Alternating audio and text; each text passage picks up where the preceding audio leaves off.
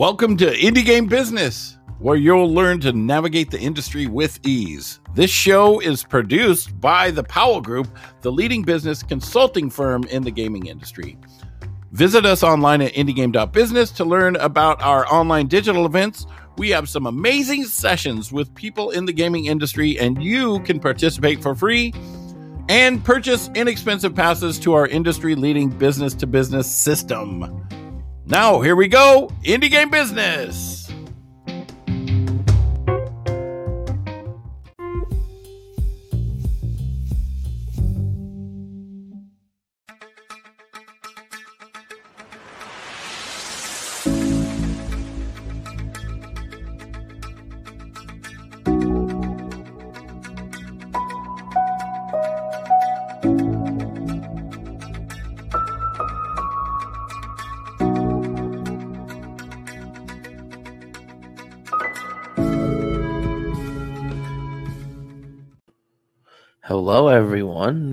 Thanks for joining us today.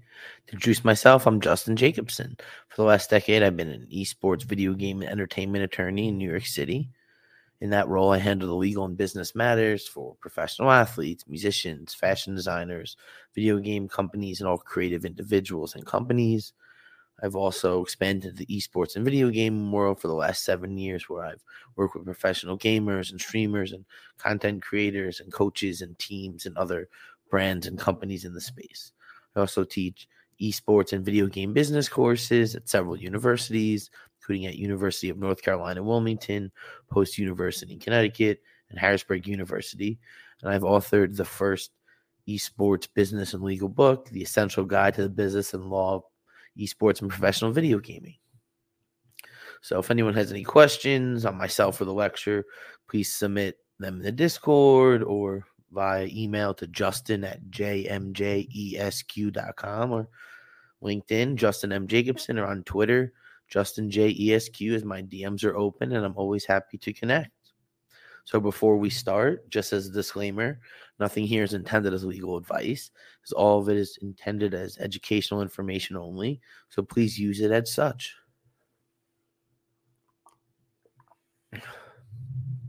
So, just another thank you to all the attendees for tuning in, and thanks to the event host for the opportunity to speak for everyone. And I hope you enjoy it. So, today we're going to explore several legal matters for professional gamers and streamers. So, to set the stage a little, today we're speaking about professional gamers. So, these are individuals who utilize video games to make a living.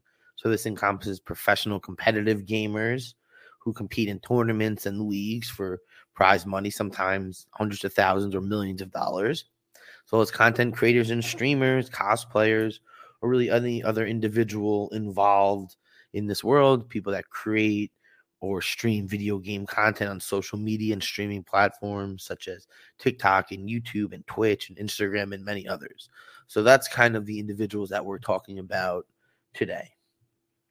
The lecture will look at a few different legal considerations for the professional gaming talent.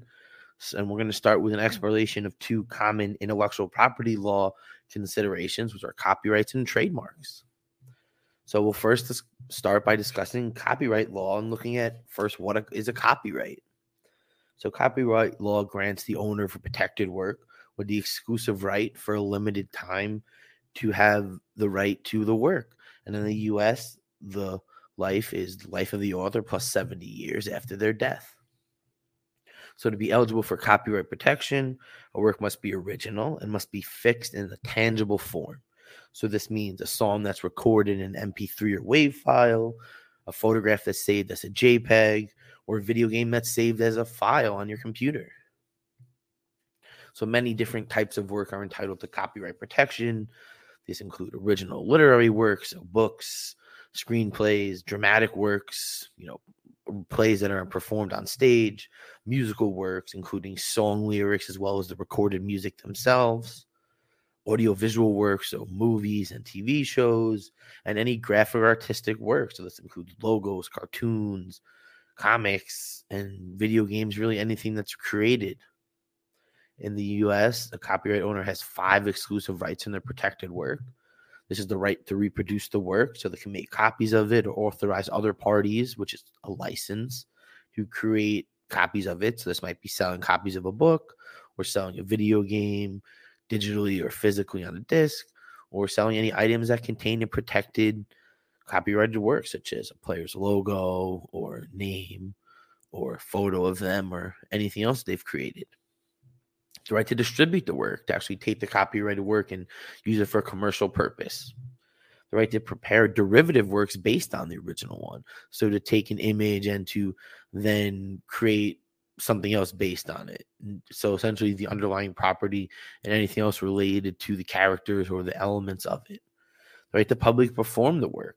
So to actually publicly play a song in a nightclub or to display a t-shirt design with gamer's face or logo on it publicly for sale. To actually publicly display the game or the copyrighted work. So this means that the copyright owner has the right to approve others to create any derivative works. So this could be a professional gamer approving a merchandise or a peripheral company using their name or their logo on specific items. So there's a few unique things that relate to copyright law in the esports and the gaming space. So copyright protection for an actual video game itself is actually pretty unique as there's actually two copyrights within a video game.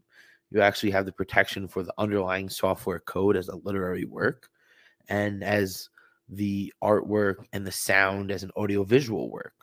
So that means all the different audio elements, the musical compositions, the sound recordings, the character voiceovers, the internal sound effects, all the music that are in the game, unless it's someone else's, could be copyrighted. Same with all the audio and the visual elements. So everything that you see, the images in the game, the video animations, the character animations, the maps, and then that's actually the computer code itself, the source code and the object code. So as a streamer or professional gamer, you might obtain copyright protection for a player logo if you have a unique one designed, any custom merchandise you might have, as well as anything that might have their gamer tag or face on it. You could also potentially copyright your individual website as a mm. streamer or professional gamer, or any social media banners or headers that are created, any Twitch overlays or emotes, any photographs or images or videos or thumbnail graphics or any audio visual works that are created by the streamer. So, really, any of these creative works that you may make on your own, whether there's videos or sound recordings or both, could be protected and could be licensed. And it's important to be aware of that. So, another important consideration is trademark law. So, in addition to copyright law, Another relevant IP protection for professional gamers and streamers is using trademark law. So, trademark law provides protection and provides the owner of a mark with the exclusive right to use the mark for specific goods or services. So, what that means is that trademark protection may apply to a company or brand name, a catchphrase or catchphrase or slogan, a logo mm-hmm. design, a smell, a sound, a color, or even a hashtag when it's used for marketing or as a way to indicate the source of a particular good or service. So this means that trademarks and service marks exist to identify and distinguish the source of a good or service to the consuming public from another. So, a professional gamer or streamer may be providing live streaming services or endorsement services or professional gaming services or content creation or selling apparel or clothing or game peripherals or really any product with their name on it as we see individuals expanding into consumer products whether it's their own name on it or other brands that they may own so trademark protection in the US exists at both the federal as well as state level. So you can get protection federally through the USPTO or statewide in just each individual state. And under trademark law, a mark can either be described as fanciful, arbitrary, suggestive, descriptive, or generic. So, fanciful marks are those that have no meaning other than to act as a source of a good or service. This is very rare, and most marks really don't fit into this. An arbitrary mark is one that has no relation to the goods or services. So, the name really has no relation to what you're providing. Whereas a suggestive mark is one that suggests a quality or characteristic of the goods or services. So while it doesn't specifically say a good, it talks about a specific element of it. And then you have a descriptive mark, which might describe the service or the good provided, which really isn't protectable, nor is a generic mark, because if it's generic, then it doesn't identify and distinguish the source of the good. So what's unique is that there are two filing systems that exist. There's the first to file system, which is in countries such as China and France, which gives trademark protection to the first person or entity to file for trademark protection in the name. It doesn't matter who uses it first. So it's important to be aware that depending on where you operate and where your your company, your brand as a streamer or content creator might grow, what countries you might look into depending on where you're based and where you operate. Obviously, you know, esports and the gaming world is global. So having international considerations, especially for trademark and brand protection as your gamer tag or your name and you know the name, image, and likeness, it's really important to be aware of the different international considerations, especially in some of the larger markets such as China and Japan and some Latin and South America countries, as we know that the esports and gaming space is very global and through all the digital you know avenues that exist you could really get your content globally pretty easily. And as a result of acting globally you have to protect yourself globally which includes trademark protection in countries like the US as well as other places. So in addition to the first to file system, there's a first to use system, which is what's filed here in the US, where trademark rights are provided to the first person to use the mark in commerce for the particular good or service. So if you're the first party to start using a name and selling product under it, if you're the original gamer using it and everyone's knowing it and it's publicly known, then you develop rights. Whereas in other countries, you have to be the first to file to develop these rights. So, in addition to an actual use trademark, in the US, you have the ability to do an intent to use trademark, which is where an application is filed to reserve a name that a party intends to use. So, if you're a streamer or content creator that maybe wants to launch a clothing company or uh, you know an energy drink or food company or any other kind of beverage company or literally anything that's not your name, you might use this as a way to protect that because you're starting to see from you know, Mr. Beast launching his own candy company and burger company to other content creators and streamers launching their own energy drinks and game development firms and whiskeys and other liquors. There's a lot of opportunities to develop ancillary businesses. So you have to protect those businesses the same way you might do your gamer tag. So there are many benefits to registering a trademark. First off, there's a presumption of validity that it's uh, you own the rights after five years of using it, which is very beneficial. It can also be used to prevent others from using it or anything that's confusingly similar to it. So if you have a protected mark, others can't use it for the same good or something that's pretty similar to yours, which is very beneficial. You also having your registration provides you with the ability to file an infringement claim with many social media platforms if there's any infringing accounts or materials that are yours. So this includes Facebook and Twitter and Instagram and YouTube and Twitch who all will you know, adhere to a federally registered trademark for a name. It also allows a party to sell or license this, as well as the goodwill associated with it, and also gives you the ability to contact the U.S. Customs and Border Patrol, which helps prevent infringing or counterfeit goods from entering the market, and really kind of helps protect the the gamer and the streamers overall brand by ensuring that there isn't you know knockoff merchandise being sold. They're not selling peripherals containing your image without your approval or that are you know just not what they should be. If you have unlicensed material out there you want to get it off the market.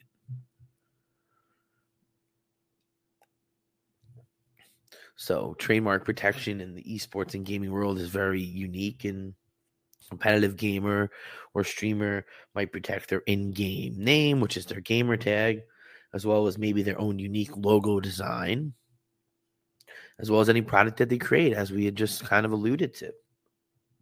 But it's really important to be aware that an application and protection for a logo is different than that for a gamer tag is these are two distinct trademarks. So if someone's looking to protect their gamer tag as well as a unique logo you would actually be filing two applications because the word mark only applies to the gamer tag whereas the logo is a design mark that protects that particular design so it's really just important to know that if you have a logo that you as a streamer or pro gamer want to use want to license want to create merchandise that you're putting it on, you want to create hats or hoodies or anything else, that these are things that you have to protect. And when you're applying for protection, there's a lot of different international classes that you might apply for protection in. There are actually 45 of them. However, not all of them may be applicable. So we're going to look at a few that might be interesting and could be looked at for, you know, professional gamers and streamers. For instance, one could look at class 009, which is for different types of computer equipment, such as computer hardware, computer keyboards, monitors, computer mice, and mouse pads. So, all these different computer pieces and peripherals. Then there's also International Class 25, which is for various clothing items and different merchandise. So, t shirts and hats and hoodies and sweatshirts and pants and all these different items that a streamer or gamer might put their name or likeness on.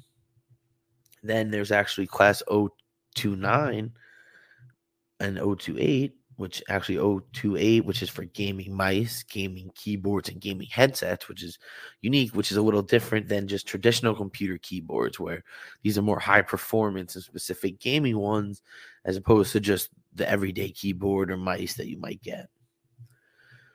And then there might be also International Class 035, which is the provision of endorsement advertising services. So this is really prom- promoting the goods and services of others. So this is as a streamer or a gamer, what you're doing on behalf of a brand or the team. You're providing these kind of services under the, this name. So this would definitely be something that you might look at. And then another really common one is actually Class 041, which is providing entertainment services. So this is the live streaming or the competitive gaming or content creation or mm-hmm. any of the entertainment that the creator is providing would be probably covered under this class. So again, these might be in addition to any other classes that might be applicable for that particular application. As there are many, as we mentioned, there are 45 different classes. So there are a lot of different items that a brand can be, you know, sold in and develop into. And it gives you a lot of opportunities depending on what you're trying to do for your business and how you're trying to grow it to really expand.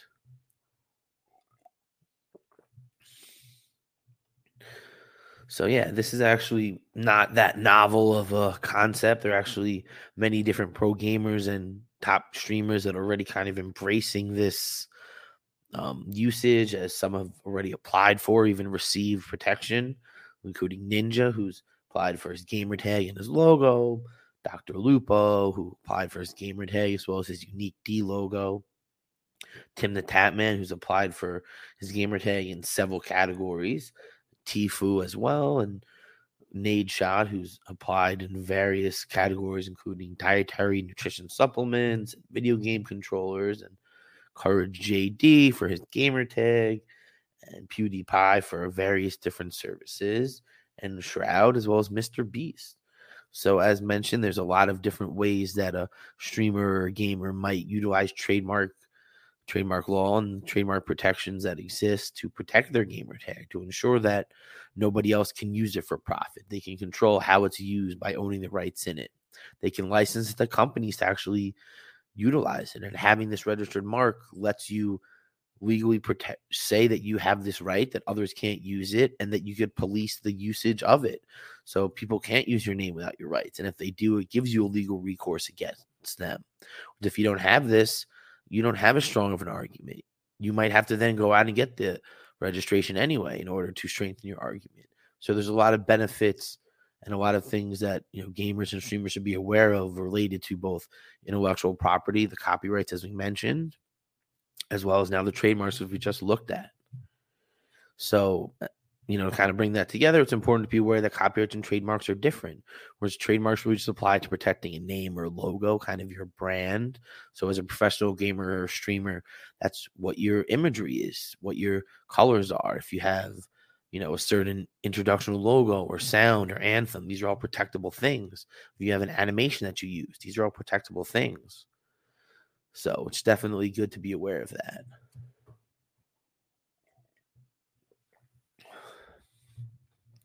So now we're going to shift a little bit from intellectual property law to looking at more kind of business law matters.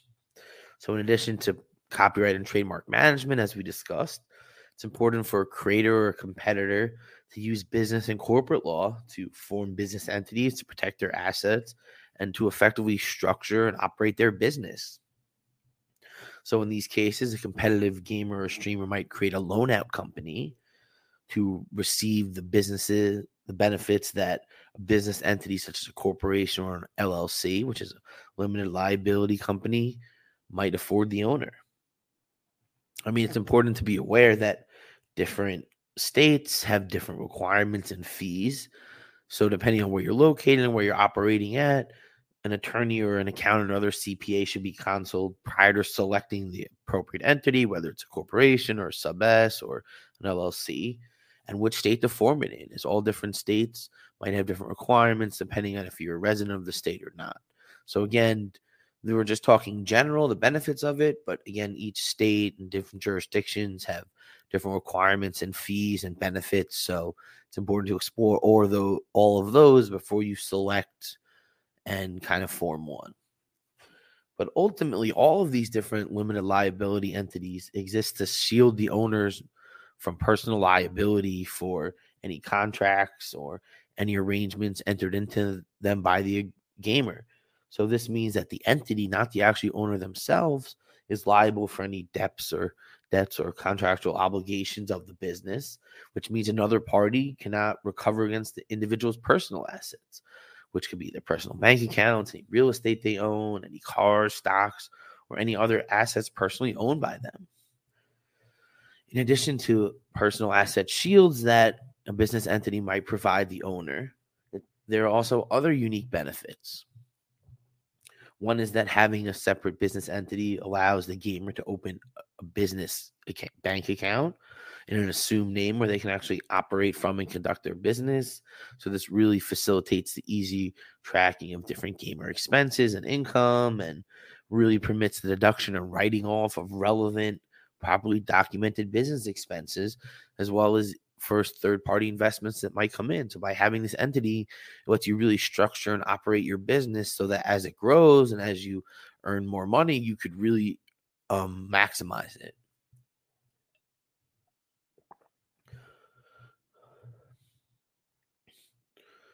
It also having a formal entity is beneficial because it's usually governed by a written contract that outlaws how the business is going to operate, how any losses and profits are split, as well as how to add any new owners or remove them. So obviously, as a business may grow, there may be new owners and maybe people are involved. You might take on a third party investor to fund certain projects. So having an entity gives a flexibility to do this. It also provides easy management over any IP owned by the business itself. So you can register copyrights and trademarks owned by the LLC, which is then owned by the gamer. And it provides easy licensing. So instead of the IP being owned personally by the gamer, it's owned by the LLC. And that's who licenses it on behalf of them. And that's who collects all the income. And that's what everything kind of operates through. It also does similar for any tangible property owned. So any equipment, computers, real estate property can be owned by the entity itself, as opposed to personally owned by the individual. The existence of an entity also helps them obtain a tax ID or EIN, which is an employer identification number, which may be required for certain business, especially when working with third parties. So there's a lot of benefits that having this business entity exist but one of the most unique ones that kind of bridges the next topic is the ability to properly structure an income that a professional gamer or streamer has and how tax law implicates and affects that. So, as with most occupations, all U.S. residents are subject to personal income tax, usually federal, on any income that they earn. So, in particular, in particular, streamers and professional gamers are subject to federal income tax that's paid to the IRS on their worldwide income. Additionally, some of these individuals may be responsible for paying income in every country, state, and sometimes city or county that they work in and earn income from. So some states have personal income tax and some don't. However, in addition to federal income tax and sometimes state income tax, there's been a rise in new state legislation that are intended to tax the personal income earned in a state by a non resident. So this is commonly referred to as a jock tax and applies to any income earned in a particular state by a non resident of that state. So the taxable income is based on the percentage of duty days that the individual spends and earns income within that state. So a duty day is defined as the day that a professional provides some form of work on behalf of their employer in the state. So this could be a media or sponsorship appearance, a practice or team scrimmage, participation in a tournament or a match. So this means that a professional gamer or streamer is subject to federal income tax, which is payable to IRS, and the state income tax wherever they reside, depending on where they reside, and then potentially any other state or country that they earn income from. So this means that if a gamer must pay taxes to the states and countries that they operate in. So if you're a professional gamer playing in LA for tournaments but living in another state, you may have to pay California, you know, non-resident state income tax, so a state income tax in the country in the state that you live in, as well as federal income tax. In addition to income tax on this, there are other streams of income that are taxed by the gamer. So any income that's earned through stream and social media platforms, so um, the ad revenue, any subscriptions or subs, any bits or stars, any donations or tips, this is all characterized as income that is taxed.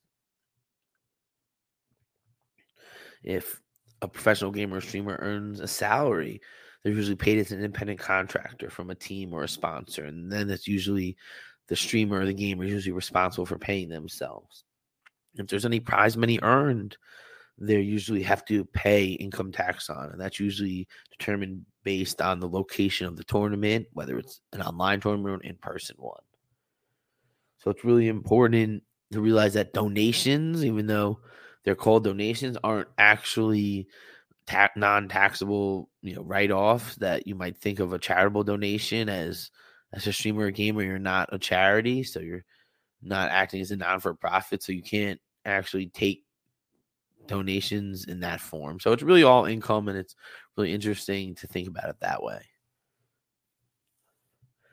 So, as mentioned, any sponsorship income that a gamer receives, they have to pay taxes on. And there's also have to be taxed on any free or fringe benefits provided. So, if you provide a free PC or airline mileage or food or other kind of free products, you might have to be taxed on the fair market value of that. So that any benefits that you're receiving, there's applicable taxes there. So now we talked about all the different things that could be taxed the existence of an entity and proper tax management and business management will actually allow talent, you know, professional gamers and streamers to position themselves to get some unique tax write-offs and deductions that are really available to an LLC or a gamer in an effort to decrease their overall net income, which thus decreases the amount of taxable income and the amount that they have to pay. So you have to really understand that having this entity that we discussed really help structure this that having this business that you're operating, you're earning income, and now you have all these expenses that we're going to go into. It really allows the you know taxes to be filed properly to get and operate the business properly. And as a gamer or a streamer, you have to think of yourself as a business. That the same way in the music business, you're an artist who sells merchandise, you sell music, you tour, you do all these things. You're a gamer or a streamer, you sell merchandise, you compete in tournaments, you do sponsorship opportunities, you do meet and greets, you sell, you know, hats and t-shirts. So you're doing all of these things. You're getting donations, you're getting advertisement revenue from social media, from your streaming platforms. So there's a lot of different income streams. And in order to maximize how much you earn, these loan out companies and then kind of the tax write offs and how you structure everything kind of come into play.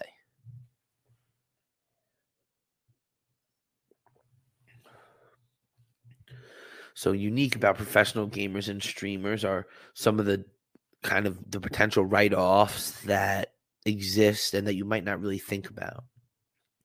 So there actually could be deductions for the cost of the game. So a person that purchases a game that they stream, you could actually get the cost for the game you play, as well as any in-game purchases such as battle passes or loot boxes or skins. As purchasing these items help unlock the full potential of the game, and therefore provides opportunity for better content as well as better viewing experiences. Also, you might actually be creating content based on a new skin or a new battle pass or a new character or anything else that's released in the game. So these are your business. So you're creating these business assets. So it gives you the ability to potentially write these things off. So if you're buying a new game, you're buying, as we mentioned, a skin or a loot box or a battle pass, these could all be you know deductions if you structure it properly and understand that this is all part of your business and it's operating your business properly Additionally, any marketing or promotional services used to actually promote your stream or any content that's created, or yourself as an artist, or you as a creator, as a gamer, as a streamer. So, you as the talent or influencer. So, this can include Facebook or Instagram paid boost or Twitter ads or any promotional items created for giveaways or contests. So, if you get VC or loot box or any other in-game currency to give out for giveaways. This could all be potential business write-offs because it's marketing promotion to help grow your business, to grow your channels, to grow your social media, which is what your business is. So it's really unique to kind of think about that. Also, any website designs, if you hire website creators, any graphic and thumbnail designs, any videos and the videographers and the video editors. So all of these content pieces, if you're working with third parties and you're getting commissioned, all of this money could be tax write-offs. It's all related to the operation of your business. So it's really important to structure things that way. And that way you can potentially get these relevant write-offs.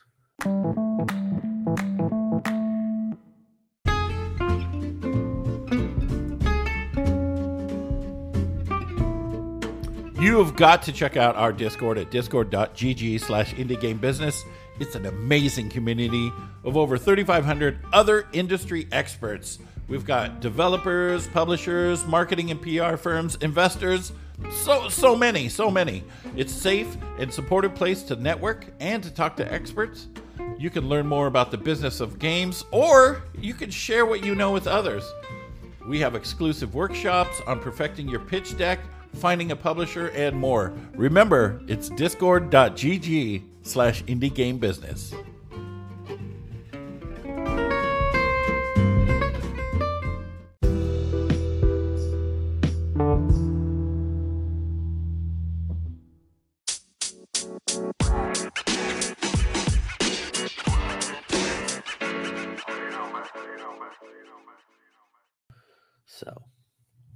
In addition to some of these creative assets, you actually might be able to recoup the costs of any video recording and editing equipment, any software that's used for any of that stuff, any data data storage or broadcasting software and the internet costs related. These are all potentially business related aspects because as a professional gamer or streamer or content creator, going live, editing videos, having potential Streamlabs and other streaming softwares is all part of your job. You need to have certain stream elements and overlays and emotes and graphics and all of these things in order for the presentation. And these are all notable expenses.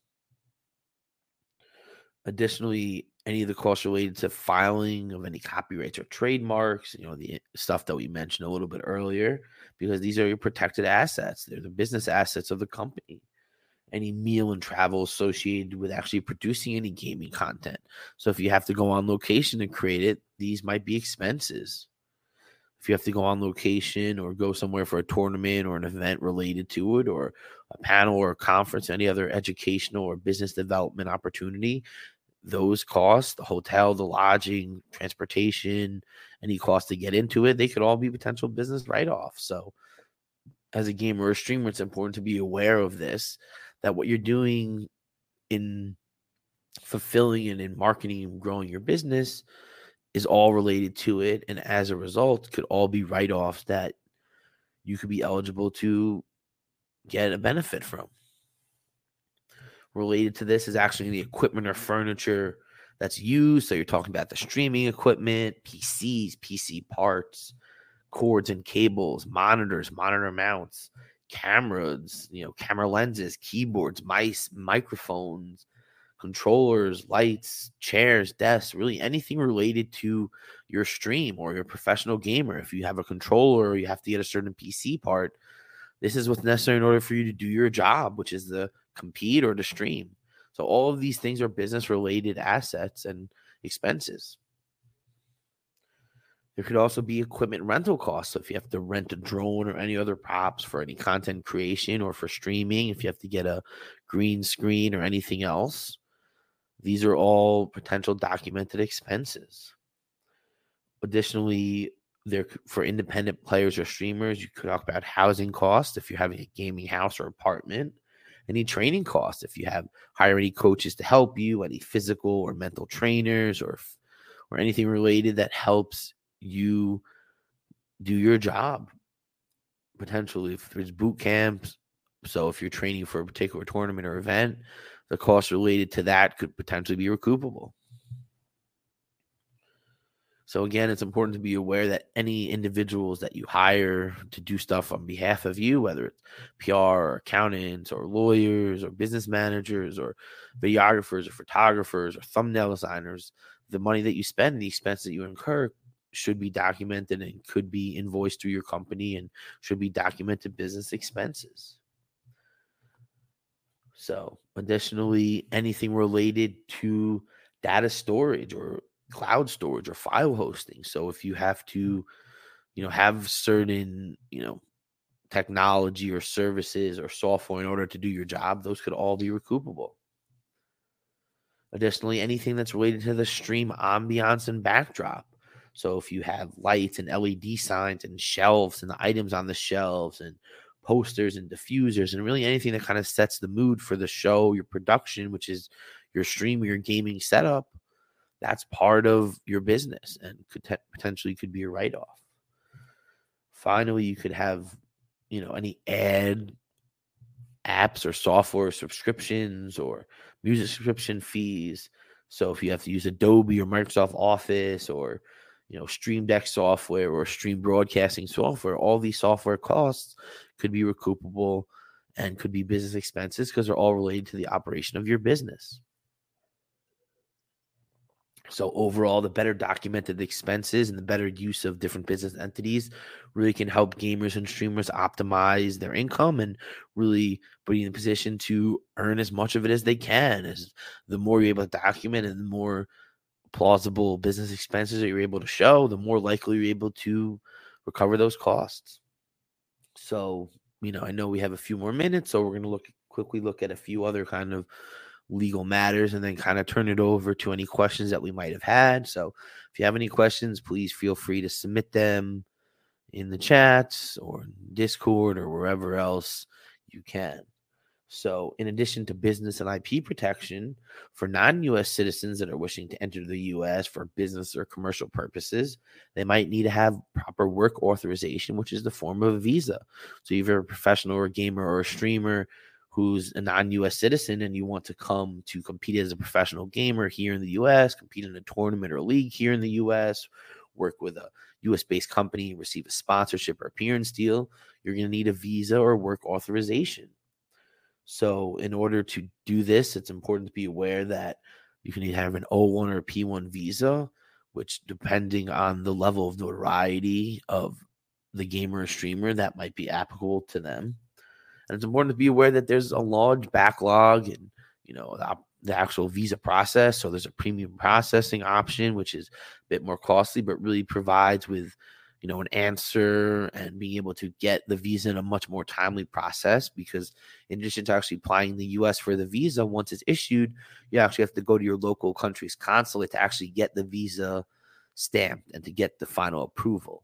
So there's also a wait time there. And depending on where you're located, some largest cities, it could be, you know, seven to 10 days, two weeks or longer. So, you know, again, this is really only applicable to non US citizens that are gamers and streamers. But again, as we mentioned earlier, because the scene in the industry is so global, it's important to be aware that if you're, you know, in Canada or Mexico or Europe, Europe or anywhere else, and you're getting signed to an esports team or coming to a tournament here to compete or working with a brand, you might need a visa.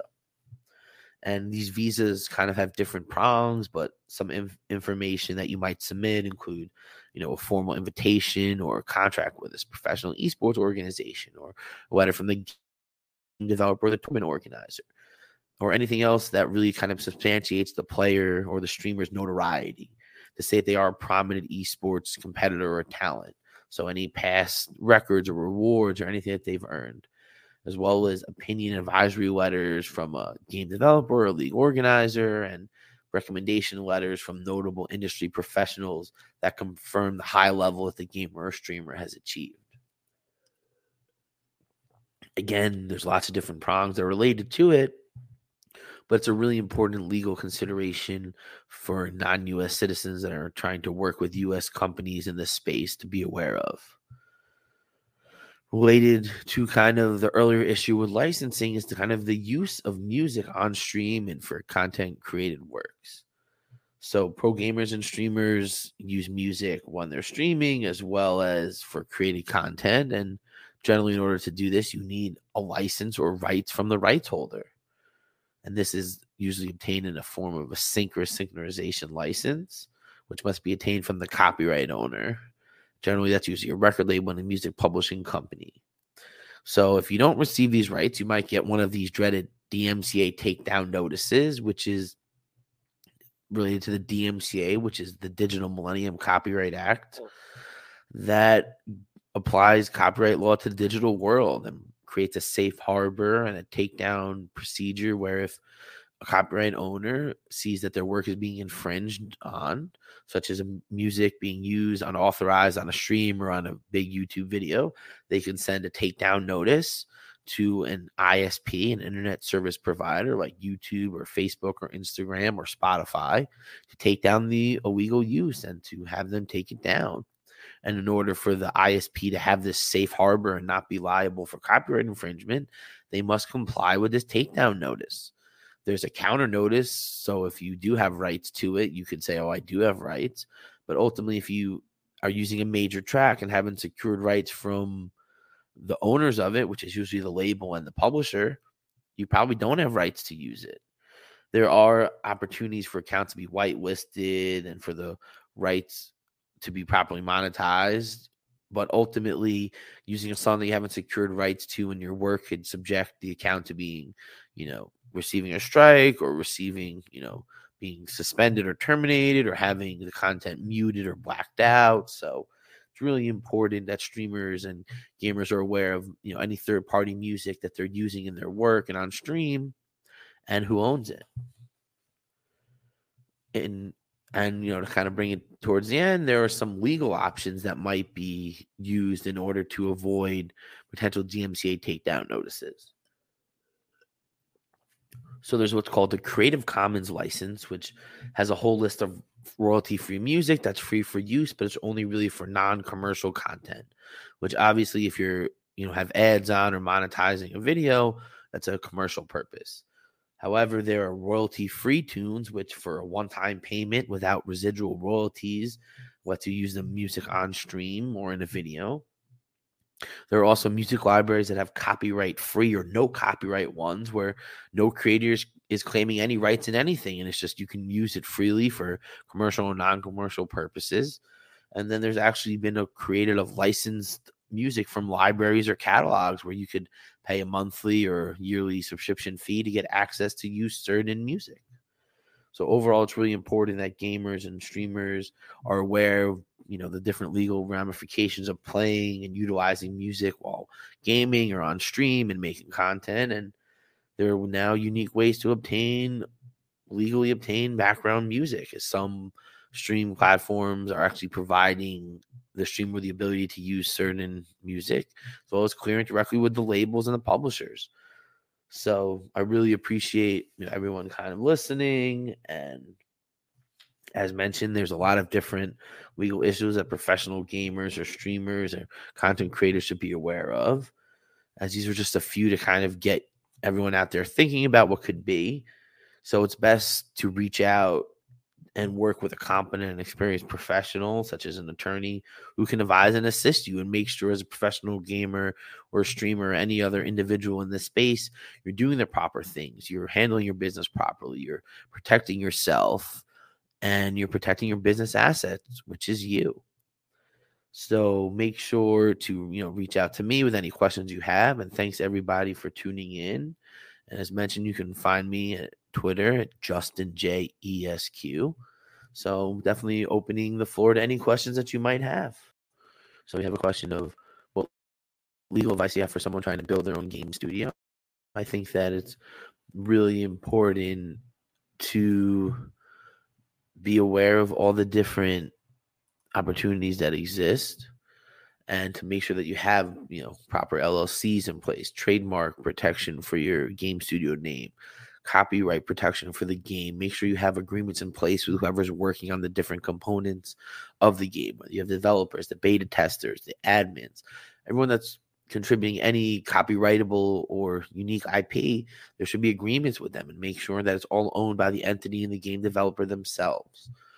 And before you select a name, you should definitely do a trademark search, a trademark screening search, where you kind of look and identify any potential um, other competing names. You might, you know, when you figure out the game title you might be developing, you might want to do a similar thing to make sure you own it. So there's a lot of unique stuff that a game studio might do to protect their IP, which is their game, as well as ensure that anyone that's working on the game is properly done. Then you obviously, if you have employees, there's all kinds of employment law issues that go into that, depending on if they're full time or independent contractors and you know that's a whole nother conversation in itself but you know again if you're using non-us versus us employees you might have visa considerations and again when you're creating an entity to kind of operate from to receive funding that you might use to license the game for a different distribution if you're just developing it that could be another benefit we do have another question right here how do you make sure that copyright free audio is not strike down on stream in game and have to go through the process of showing receipts and records after the fact? Um, I mean, ultimately, there are these different digital audio recognition softwares that kind of scan this stuff, and you know, if it gets flagged and it's wrong, you just have to dispute it. There's really, you know, that's why the process exists. Where if you know you do have the rights to it and a strike is issued you just dispute it and if you could prove right because you have a license or you know some other document says that you can do it then they'll you know fix it because that's kind of the purpose of it. Yeah i know with like uh, because i'm a twitch streamer and so like for fortnite for example there's a lot of copy copyright not copyright free music and so they have a way where you can turn all that off in game so when you stream it you don't get copyright strikes.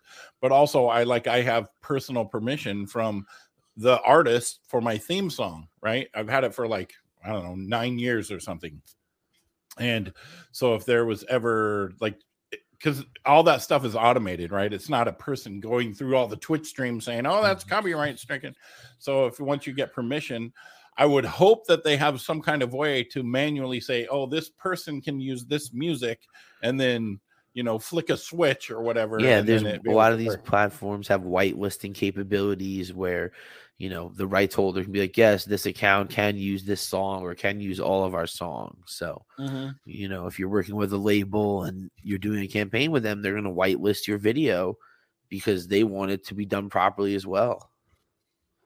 I know that there is uh, a radio station that plays on Twitch, and they play, you know, they play whatever music, but they have that license to do that, you know. And a lot of people think that, oh, well, if they're playing that, then I can just play it on my channel, and that is not necessarily the case at all. That's definitely not the case because, like you said, they have a license, they're paying money for it, there's the proper rights are in place. And if you don't have the proper rights, you could potentially put yourself in the bad position where you could get a strike, you could lose your account. And, you know, ultimately, everybody wants to use the popular songs, that's why they're valuable, and that's why you have to pay for them. Yeah, and I've also had a, I've had to do a DMCA takedown on somebody because they used my content as actually they went they live stream them coming into my live stream and harassing me. And so i got a dmca takedown of their video so that you know because it's they're using my content in a way that i don't approve of and they they had a big stink about that like oh you did that illegally well no you you cannot do you cannot go through the whole dmca process and and it get taken down and it be illegal right? If you're trying to take some DMCA content down illegally, you'll get they'll know before it actually gets taken down. Yeah, they have the kind of the process where you can dispute it, and if you can't prove when it's disputed, then they won't take it down. Mm. So, okay, so we got another question here from Neilware, which is he said, "Great talk." They said, "Great talk." What are some common legal mistakes made by game developers?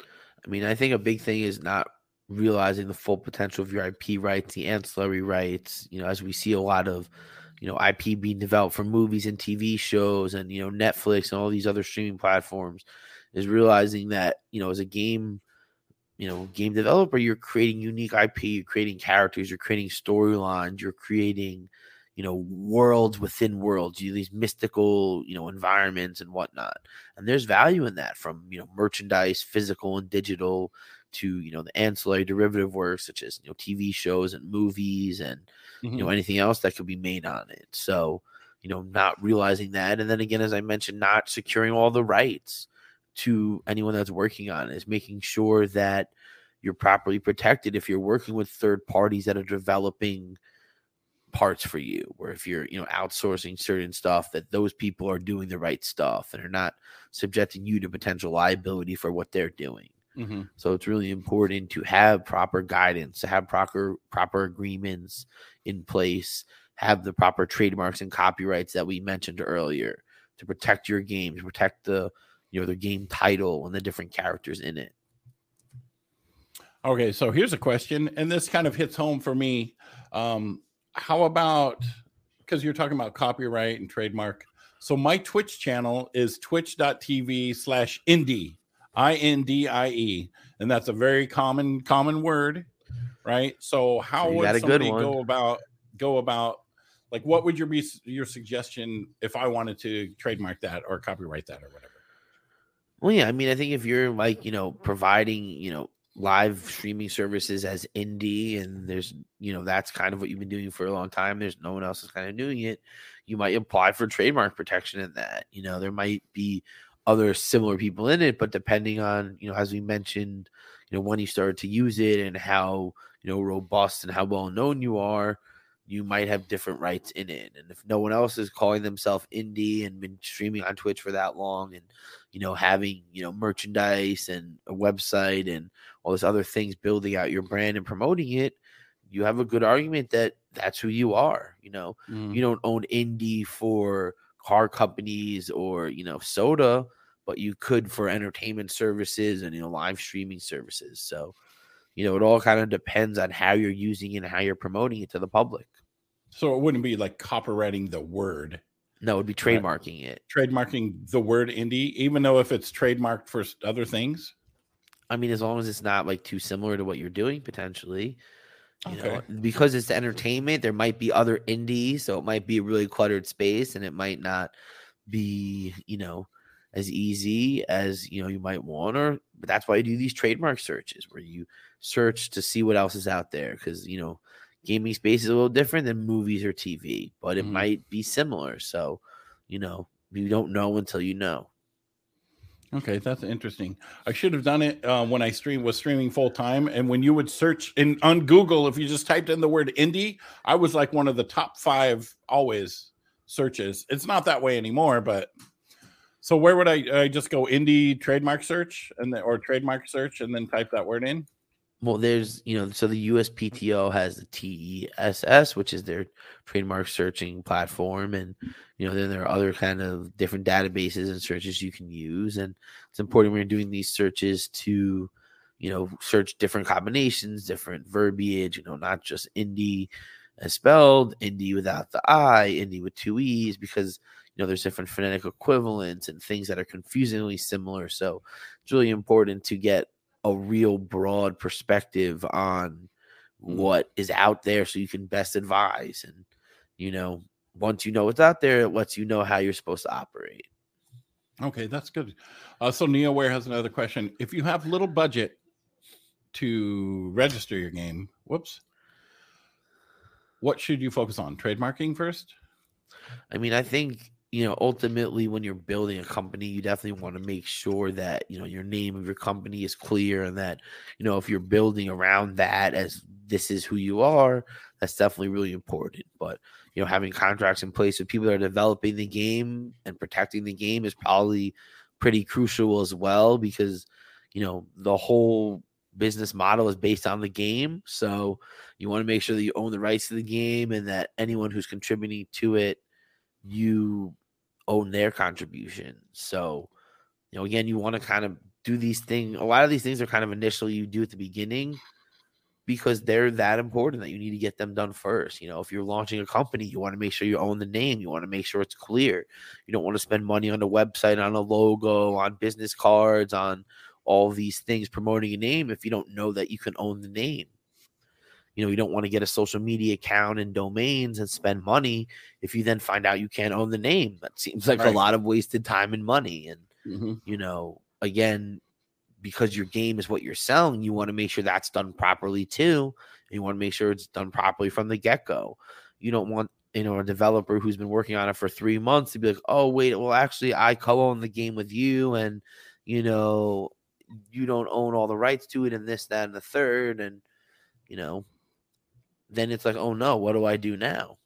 Whereas if you kind of take those things and determine them head on in writing, you don't have to have that conversation. That conversation shouldn't happen. So, you know, a lot of these things are things you do up front so that you can, you know, properly protect your business as it grows. So what what's what's like the basic what's the difference between trademarking and copywriting?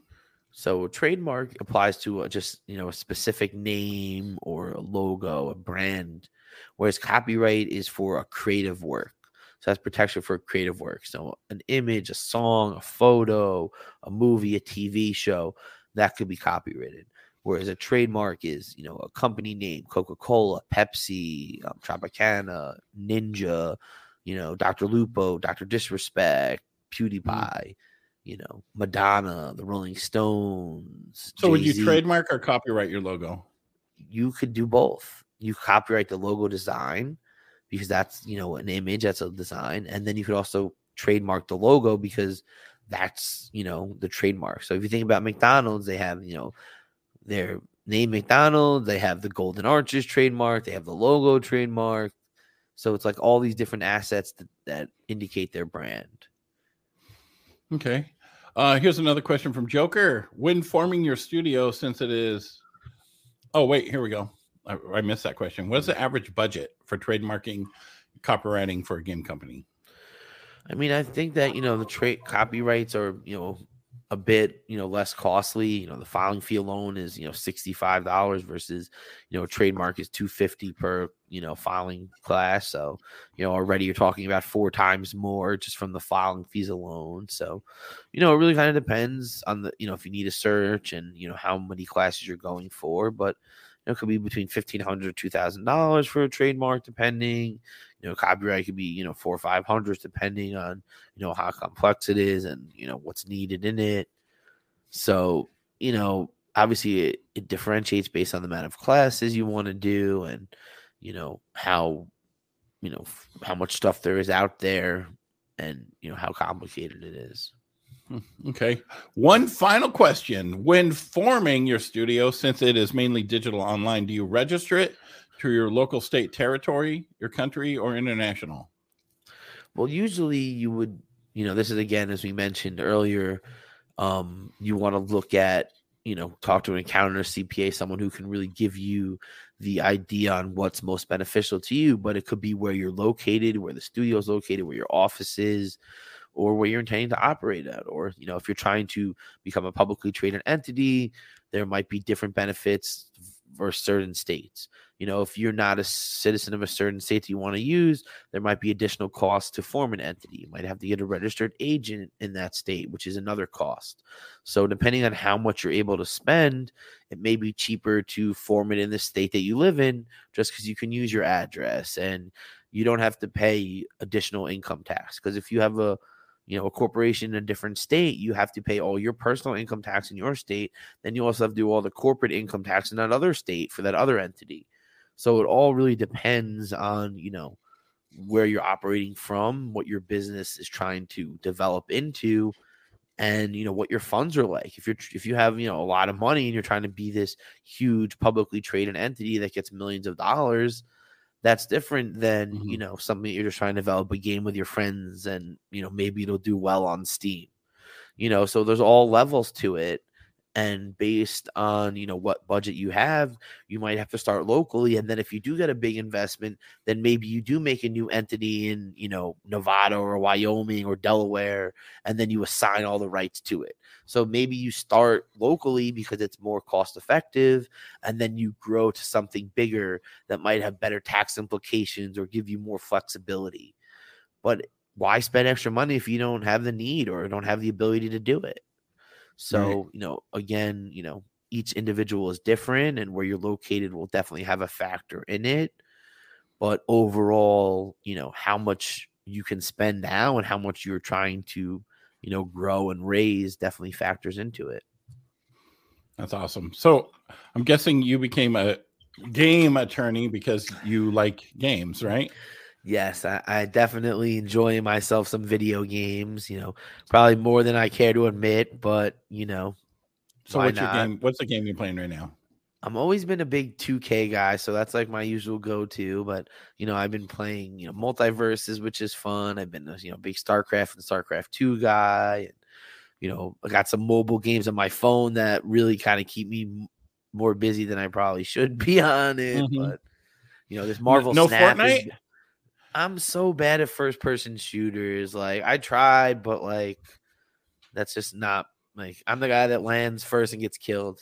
Right. Like so I played Fortnite with like and then they bit you know, I I was terrible at building so I stopped playing, but now they have the new build mode and man, I'm getting wins. I'm doing great and I am not I good at all. now. I yeah, I am not good at all, but I you know, I came in third just just my last game I played and then I got my wins and I, it's it just seems like it's a lot more fun than it used to be.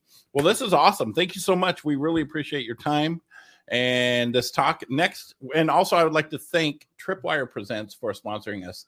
Next we're going to talk with lulamile mohapi uh, from he's the ceo and founder of fish knife game labs. Uh, we're going to be talking about african games and market relevance which that should be interesting. So thanks so much justin. Have a good one everyone and thanks for having me. Bye